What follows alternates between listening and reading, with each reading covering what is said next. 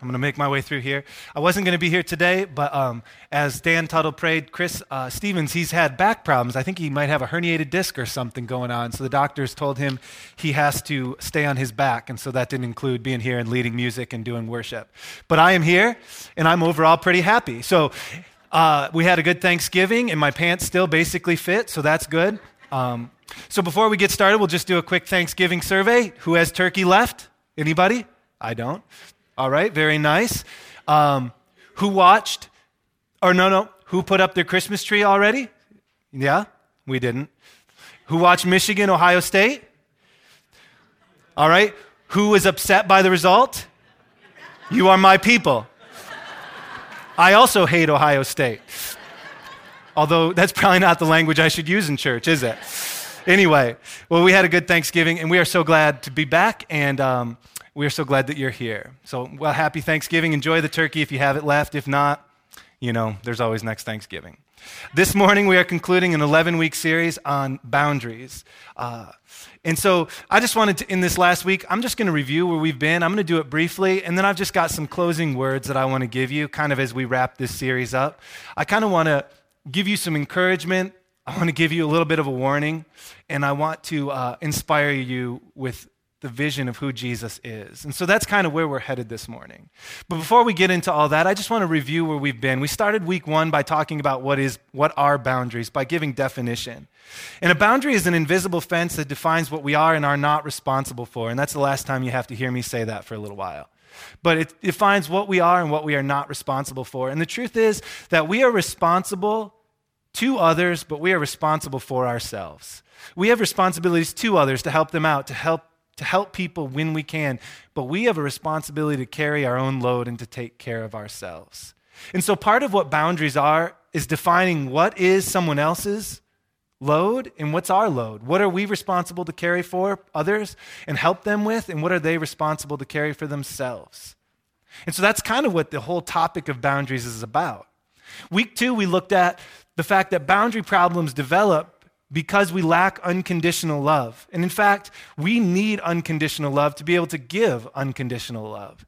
And when we don't feel like we've been loved well, we start to squeeze love and security and acceptance out of other people, and that always goes bad for you and for others. Week three, we looked at the laws and myths of boundaries. You know, a law is something that is an undeniable fact of reality, and it doesn't really matter what you believe about it. If you jump off a 10 story building, the law of gravity decides that you will die, right? It doesn't matter if you scream all the way down, gravity is not real, I will not die. When you hit the floor or the concrete, you're done, right? A myth is something that is commonly held falsehoods. They're things that we commonly believe, but they're just not true. Um, in weeks four through 10, we started going through specific relationships and how we need to have better boundaries in these areas. Week four, we looked at family relationships, and we saw that families without boundaries are dysfunctional, and maybe some of you come from those. In week five, we looked at friendship, and we looked at friendships without boundaries are dishonest. When we are not honest with other people in our lives, we have, uh, by definition, boundary problems. For the truth sets us free, but sin enslaves us. And so if you fuel your friendships by not telling them the truth, then you really don't have a really close friendship, do you? In week six, we looked at marriage and we looked at how successful marriages include submission, but we saw that submission is a voluntary thing we give to each other, and that submission is the role of both spouses in the party. It's not the role of just one. In week seven, we looked at uh, parenting and boundaries in parenting and children, and we saw that loving parents discipline their children. And this may not be a popular concept, but discipline is nothing more than an external boundary that leads to internal boundaries. When we discipline our kids well, we are not just getting them to behavior modify to do what we want them to do. We are getting them to set up boundaries for themselves that when they are 18 and they leave your house, they'll still eat broccoli every week or so, right? And we saw that God, He disciplines us all the time, but He does not punish us. Punish us. For discipline is all about the future and it's about the relationship, but punishment is just about recapping, uh, recouping what you lost. In week, uh, week eight, we talked about work, and we saw that work is nothing more than serving others. And work is not an essential evil, but it is really a good thing. And through our work, we get to participate in the good news or the story of God putting this world back to rights. Week nine, we looked at boundaries with ourselves and how we cannot have control of our lives until we're able to tell ourselves no when we should tell ourselves no and yes when we should tell ourselves yes. And in fact, boundaries with ourselves might be the hardest place to set boundaries in our lives. And then just last week, we looked at boundaries in your God. We saw that we have pictures of God that lead us down wrong paths, and we need to carefully define and limit how we think about God, and we need to start reorienting our view around what the Bible says about who God really is, and not the messages or the, the default thoughts that we have from God about God growing up. Today we talk about developing healthy boundaries. And so it's kind of just a summary of everything that we've looked at. And it's an encouragement as we close up for you to live out what we've been talking about these past 10 weeks. Developing healthy boundaries in all these areas of relationships takes a lot of work, it takes a lot of discipline, but above all, maybe it takes the desire to do it. Unfortunately, the majority of us resist boundary setting, even though we know that some of the areas in our lives are unhealthy. But we resist, I think, because we recognize the uncomfortable conflict that setting boundaries is going to cause.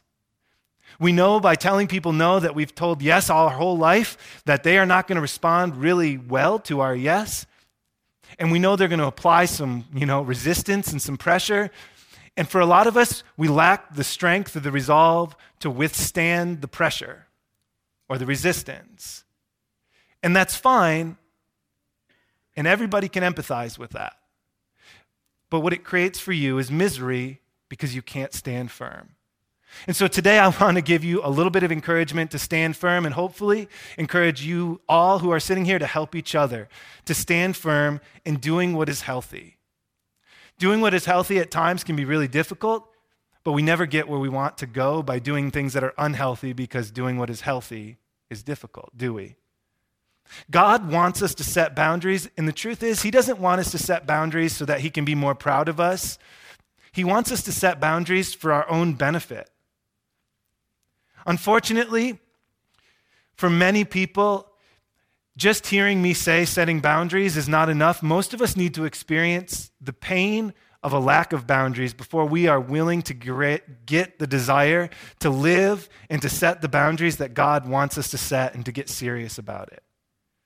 It seems like teenagers, especially, are prone to this, right? They have to go through um, the school of hard knocks before they're able to learn it by hearing their parents just say. And the good parents don't say, I told you so, right? But in their mind, they think, I told you so. But wouldn't it be wonderful if we could learn, instead of going through the miserable pain that our wrong actions cause, wouldn't it be better if we could learn to self correct before we go through the catastrophic event? And so God wants us to set boundaries for our own benefit. And as I speak to you this morning and I wrap up this series, I recognize that I can't possibly know everything that's going on in each of your relational lives. I, I don't know you all that well, even though we see each other mostly every Sunday. But you tell me the things you want me to know, and I do the same with you. But in, at night, when you put your head on the pillow, there are things that you think about that perhaps no one else in this room knows about. And we don't really know where you stand with relational boundaries. Perhaps some of you are a really healthy place and you've worked hard to get there and you've set appropriate boundaries in your life that are leading to deeply satisfying relationships. And if that's the case, then well done. That's the goal for all of us. Perhaps some of us think you have set healthy relationships, but if you were to ask your family or your friends or your coworkers, they would disagree. And you kind of know that, but you ignore it. And maybe you don't understand why everyone else in your relational life is having a hard time with you. And it always seems to be a struggle. If so, I hope that you will take some time to reevaluate where you are with your relationships. And perhaps some of you desperately need boundaries and have full recognition that you need them. And you want to be on the path of setting boundaries and taking control of your life. And if so, really, I'm speaking to you this morning. The person who is struggling to set healthy boundaries in their relational lives, but recognizes the difficulty. To you, I want to speak to you. And as I alluded a little bit ago, I want to give you encouragement, I want to give you a warning, and I want to fill you with a vision of who Jesus is. That is the foundation for all boundary setting. This morning, as we get started, I want to encourage you to turn in your Bibles to Psalms chapter 16. Uh, it's found uh, in the blue book in front of you, the Bible.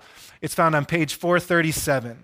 Psalm chapter 16, page 437. And if you don't have a Bible and you would like one, you're welcome at any moment to just keep the one you have in the seat in front of you. We'd love to give you that as a gift. In Psalm chapter 16, the passage that we're going to be reading in just a moment, we are about to hear from a psalmist, a, a person who recognized the joy of having a healthy relationship with God that is full of boundaries. And I want you to hear how he describes it. Follow with me as I read aloud in Psalm chapter 16, starting in verse 1. Keep me safe, my God, for in you I take refuge. I say to the Lord, You are my Lord. Apart from you, I have no good thing. I say of the holy people who are in the land, they are the noble ones in whom is all my delight. Those who run after other gods will suffer more and more. I will not pour out libations of blood to such gods or take their names on my lips. Lord, you alone are my portion and my cup. You make my lot secure. The boundary lines have fallen for me in pleasant places, and surely I have a delightful inheritance. I will praise the Lord who counsels me. Even at night, my heart instructs me. I will keep my eyes on, always on the Lord. With him at my right hand, I will not be shaken. Therefore, my heart is glad and my tongue rejoices. My body also will rest secure, because you will not abandon me to the realm of the dead, nor will you let your faithful one see decay. You make known to me the path of life. You will fill me with joy in your presence, with eternal pleasures at your right hand. This psalm is really a picture of a person who has learned that putting up boundaries and keeping God in the center of their life is a pathway of blessing and not of uh, limiting your joy. It is a pathway of blessing. In fact, you'll notice in the text in Psalms uh, 16, verse 3, that the psalmist says that those who run on another path will suffer more and more. You'll notice that in your text that putting up boundaries, the psalmist describes that keep God in the center of all our lives, keep us safe. We see this in verse 1, in verse 5, and in verse 9. We see that putting up boundaries helps us create relationships with others that bring joy to our lives. In verse 3, we see, or in verse 2, we see that setting boundaries is pleasant in verse 6, that it gui- brings guidance in verse 7, and that it brings eternal blessings in verse 6 and 10 through 11. The encouragement that I have for you today, and as we look at the psalmist, a person who understands what it looks like to put up boundaries and to live in the joy of following them. We don't get the entire picture, so he doesn't tell us the difficulty that he had in getting to the place that he is at. But as you see what he talks about, you see the blessings that he is experiencing as a result of living in the center of God's will and keeping God at the center of his life and not letting his relationships take him out of God's will. That's the encouragement. That if we learn to set boundaries, we will experience the blessing that the psalmist describes in verse 16, 1 through 11. And as you read this passage, you hear his emotional well being just coming right out of the text. It's not always that way when we read the Psalms, but we see it here in Psalm chapter 16. Despite the picture, however, that the psalmist gives us here, humanity has always resisted setting boundaries. You and I have always resisted setting boundaries. This isn't a recent problem, it's always existed. And I bring this up so that you will not be surprised when you struggle to set boundaries in your life. The struggle or we might even say the war, the battle is normal, but it is worth fighting through. I remember I was listening to, um, I think it was Financial Peace University, and Dave Ramsey, he used to sell uh, real estate, and he would talk about whenever he would close the deal on the last day, you know, when they're signing that big uh, stack of paperwork, he would always tell them, Now, tomorrow you're going to wake up and you're going to wish you hadn't done this because you just spent a lot of money, right? And if you've ever spent a lot of money, you're, you kind of your head gets red and your blood pressure goes up and you're like what have i just done i know what it took to make that money and now it's gone um, and he said you're just going to struggle with that and so you know that's normal for about a couple days but after that you're going to feel grateful that you bought this house And he said, after he started saying that statement, the amount of people who reneged on their agreement afterwards within the uh, allotted time frame, you know, where they could get out of the deal, went down to about nothing. And so this morning, if you are considering setting boundaries, or perhaps you've started to try and you are coming up against the inevitable resistance that will occur, that is normal. And it's normal for a couple reasons. Why we have, uh, why is it so normal? Because there are obs- obstacles that we face in setting boundaries. And they come from really two sources. First, they come from outside resistance. What we mean here is they come from other people. Like I mentioned earlier, if you have said no to somebody your whole life and then they ask you again and you say yes, they're going to be surprised and they're going to be overjoyed. But if you've said yes to somebody your whole life and you begin to say no to them, they're going to be angry. And so the first place that we see obstacles coming from outside, and the first reaction that we really see is angry reactions. When we start to define who we are and what we are responsible for and what we are not responsible for, and as we start to make changes in our lives in relationships with people who have gotten used to relating to us in a certain way, we are going to inevitably come up against anger. You know, if there's been a husband who comes home late for dinner every night because he's at work, and the wife always waits and always keeps the kids ready and always has the food when he gets home, even though he's late, and just continues to nag and complain about the fact that he's late, but never does anything, he's going to get used to the fact that food will always be there. But that first time when that wife says, You know, honey, if you don't come home on time, I'm just serving the kids and there may not be any food left, and he comes home and there's no food, it's a close relationship, the husband and the wife. But I bet you there'd be some anger at not getting his fish sticks. You know what I mean? Who eats fish sticks anymore? I don't. I don't like fish sticks. But that husband is mad because he doesn't have any. You understand? But what we have to understand is that anger is not something uh, their anger is not a result of something that we've done to them, but something that we are not doing for them that they want us to do. When somebody else has an angry reaction to our appropriate boundaries, their wishes are being frustrated, and if anger is the result, then they have a character problem, don't they? And if you give in to their anger, their character problem, you will reinforce this character problem. But not giving in to their anger especially if you have done so in the past, will be really hard and will cause conflict. You have to push through. And eventually, that husband who never gets any fish sticks, he'll get home on time. Second way that we see outside resistance is guilt messages. You see, guilt messages are really the same, same type of uh, expression as anger. They're just kind of the, the other side of the same coin. Some people get angry and some people try to use guilt. If every time your mom calls you and you answer the phone and you say, You know, mom, I really can't talk right now, and every time she says, You know, that's okay, but I'm really just lonely and I never have anybody to talk to anymore, and you stay on the phone with her, you have given in to her guilt message. And the first time that you say, No, I really don't, I have to help my kid with their homework, kids have a lot of homework. You got to do that stuff with them. The first time you do that, it's going to be hard and it's going to feel difficult. But guilt messages are just anger in disguise. And they are another attempt to control you and your behavior.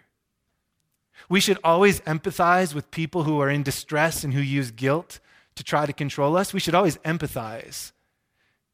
But we should also recognize that their distress is their distress and we shouldn't take the blame for it. Sometimes other people's angry reactions and their guilty messages result in unfair consequences in behavior. And if you start to set healthy boundaries with people who try to control you through anger or guilt, there may be consequences that you wish wouldn't have happened. In the book I read, uh, in the book Boundaries, in which is kind of um, where I've gotten a lot of my material for this series, as I was reading the book, they told a story about a man who had a, a father who had always controlled the son by his money. He was very wealthy and he controlled the son with the wealth. And there came a day where the son said, You know, dad, I'm not going to do that. And the dad said, Well, if you don't, I'm not going to support you anymore. And the son said, Well, that's all right. I'm still not going to do it. And that dad eventually took his son out of his will, right? And that really stinks. That seems like an unfair consequence. And sometimes that kind of stuff happens. But even if we set healthy boundaries that result in unfair consequences, it is not better to be on the other side where we do not set healthy boundaries and we pursue an unhealthy life out of fear of anger or guilt that will result in unfair consequences. To be able to set these boundaries, you need each other. You could even look at each other. That's why we have small groups. That's why we try to come together as a church and we don't just stay home and listen to music and watch our favorite preacher. Because as we sit in these chairs next to each other, the hope is that you will go beyond just coming to church on Sunday and going away right away, but you will start to form relationships with other godly men and women who can support you and help you move in a healthy direction. You need healthy relationships to set healthy boundaries to help you stay strong in the midst of destructive relationships. But resistance to boundaries doesn't just come from the outside, it also comes from the inside, doesn't it? We, res- we experience inside resistance to boundaries. And these two come in two major areas. The first is our unmet needs. God designed us to have certain things psychologically that we need. And He designed our families and our relationships in our early childhood to get these things.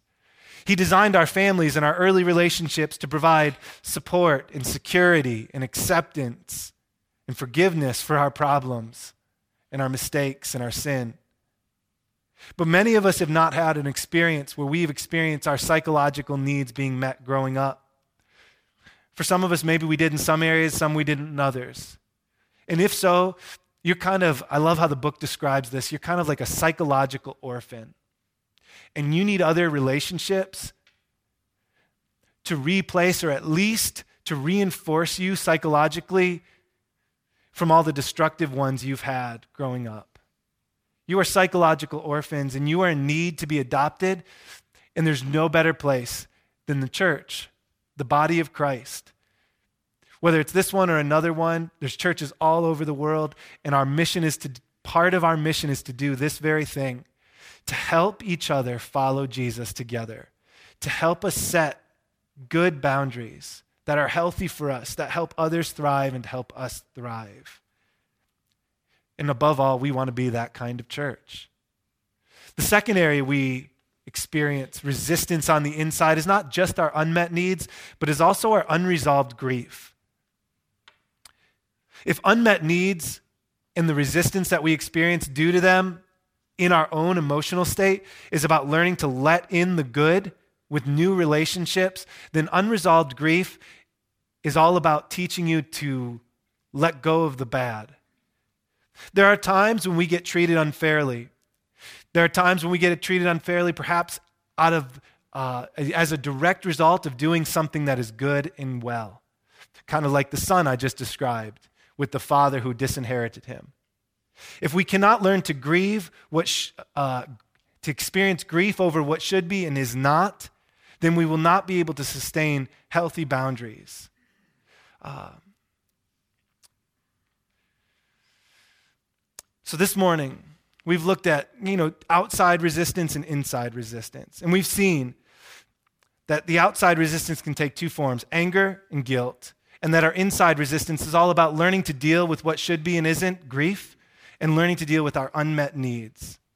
Part of growing up is recognizing that we need to do this. And part of growing up is recognizing that we have all caused a debt or a problem in the life of other people. A part of forgiveness is recognizing that there are certain people who have done things to us that cannot repay us and that we forgive them anyway. Forgiveness is not the same as reconciliation, where the relationship is completely restored, but it is letting go of the debt that we owed. And part of growing up is recognizing that each and every one of us has caused this kind of debt, that we have hurt others and we've estranged ourselves in our relationship with God. In fact, the Bible teaches us that our debt is more than we can pay. It teaches us that our sin, and I know this isn't popular in our culture in a lot of ways, but in some ways, I think it's just misunderstood because if people understood the message of sin, they would recognize the freedom of acknowledging and turning from it. But our debt of sin is more than we can pay. And just as we sometimes have to forgive someone else who's done something that they can't pay us back for, we have to recognize that we have accrued a debt that we cannot fully pay back. Imagine you are a father. That's a little harder if you're a girl, but that's okay. Imagine you're a father and you have a daughter. And this daughter is three years old. And now imagine you just bought a brand new car and you brought it home and you're so excited you've never owned a brand new car in your life. And you brought it home and it's even got the extra features that cost like five times as much as you think they should. And you're so happy with that car. And for a week, it, you wax it and you keep it all awesome. And only a week has gone by, and your little three year old daughter, who is just kind of learning to write, goes outside with a stick and etches into her, the car her name. And you go outside and you look and you say, Hey, how you doing, baby? You know, baby girl. I don't have a girl, just three boys. And you say, How you doing, baby girl? And she goes, Daddy, look, I wrote my name and your heart just drops. For you love your girl, but you don't want your name on your new car. It was red. You always wanted a red car. And there it is. You know, you could go to your baby girl and say, Baby girl, you're going to have to pay for that, and until you do, you can't stay here. but we all kind of intuitively know that she can't do that, right? You could say to her, and this would be equally sick. You could say, you know, you can't pay me back now, but I'll put it on your ledger. And when you get older, you can't move out until that's paid back. But you wouldn't do that either because, you know, by the time they're 18, you want them out. So you have but one choice. All you can do with your baby girl is forgive her, recognizing she's caused a, a debt that she cannot repay. And I'm sure your baby girl would realize and recognize soon enough, like with your reaction, that you're not thrilled to death, that like she did something that wasn't good. And you'd have that conversation and you'd say, you know, baby girl, don't do that again. We, we only write on paper, you know, not on walls and cars. But your car is still marred. And it doesn't matter if she goes home that afternoon and cleans her room really well and say, Daddy, I'm so sorry I was wrong. I cleaned my room. Are you happy? Is it better? And you say, I, I, you know, you might say I'm happy, but in your heart, you know it doesn't make it better. You got to take it to a detail shop. And you got to pay a lot of money to have that thing fixed. Something else that seems pretty expensive for what you get. And it is just this way with our relationship with God, isn't it? We accrue a debt that we cannot pay, and we try to pay it back and make things right with God and with others by doing the equivalent of cleaning our room after we've destroyed his car. God doesn't have cars, he's omnipresent, he can go anywhere at any time. But you know what I mean. You see, God sees your sin as a debt that you cannot repay. And to think you can even the scales by being good is like that child trying to make things right by cleaning their room. I want you to see what Romans chapter 5 says. I love this language. You see that at just the right time, when we were still powerless, Christ died for the ungodly. You recognize first in verse 6 that the person that God, that Paul is talking about, is powerless to do anything about his sin, and he is not good. He is ungodly. You see, very rarely will anyone die for a righteous man, though for a good man, someone might possibly dare to die. But God demonstrates his love to us in this while we were still sinners, Christ died for us. We cannot restore our relationship with God, with God by being good. We can only restore it by being forgiven. And the good news is, God wants to forgive us. He does not hold us against us what we've done wrong, but He opens His arms and says, Come right in. I've got a paint shop in heaven, and I'll just scuff it right out, make it all good. He does not withhold His love or His forgiveness as a result of our past, but He says to us, That is the very reason I sent Jesus to die for you, the sinner, the ungodly, the powerless, so that you might be made right in a relationship with God. And the good news is, everybody is welcome, everybody gets in the same way, and everyone can meet the requirement. Everyone is welcome, everybody gets in the same way, and everyone can meet the requirement. Perhaps the most famous verse in all the Bible, even if you didn't go to church, you probably know this verse. It just kind of seems to happen where you learn it. And it says this For God so loved the world. Everybody is welcome. That he gave his only begotten Son, that whoever believes in him, everybody can meet the requirement. Everybody gets in the same way through belief will not perish, but will have eternal life. You know, the foundation for boundaries is really the love and forgiveness of God. And it begins by praying to God. And you don't have to pray this exact prayer, but if you've never understood what it looks like to be in a right relationship with God, then you might pray something like this Heavenly Father, thank you for not being fair. Thank you for instead being merciful. I believe true fairness would have separated me from, me from you forever because that's what I deserve. Thank you for sending Jesus to die for my sins. And I place my faith, my trust in him as my Savior. Thank you for sending him to die in my place. Amen. And it is this love and forgiveness of God through the sacrifice of Jesus that is the foundation for developing healthy boundaries. And I know we spent 11 weeks on this, and I hope it's been helpful to you, and some of you may be glad it's over. But this series, at its core, is all about Jesus and about getting into a right relationship with God's Son and learning that we are unconditionally loved, unconditionally forgiven, and start offering that to the people we know around us in a way that is healthy. Let me pray for you. Father, I ask that you would help all of us to see, believe, and to understand the beauty of Jesus and what he has done on our behalf through his death, his burial, and his resurrection. I pray that you would redeem our relationships and make them new. I pray that you give us the strength to stand firm, to do healthy things in, this, in spite of resistance. And I pray above all that we might reorient our entire lives around Jesus, who he is, and what he has done for us. We pray all of this in, in his name. Amen.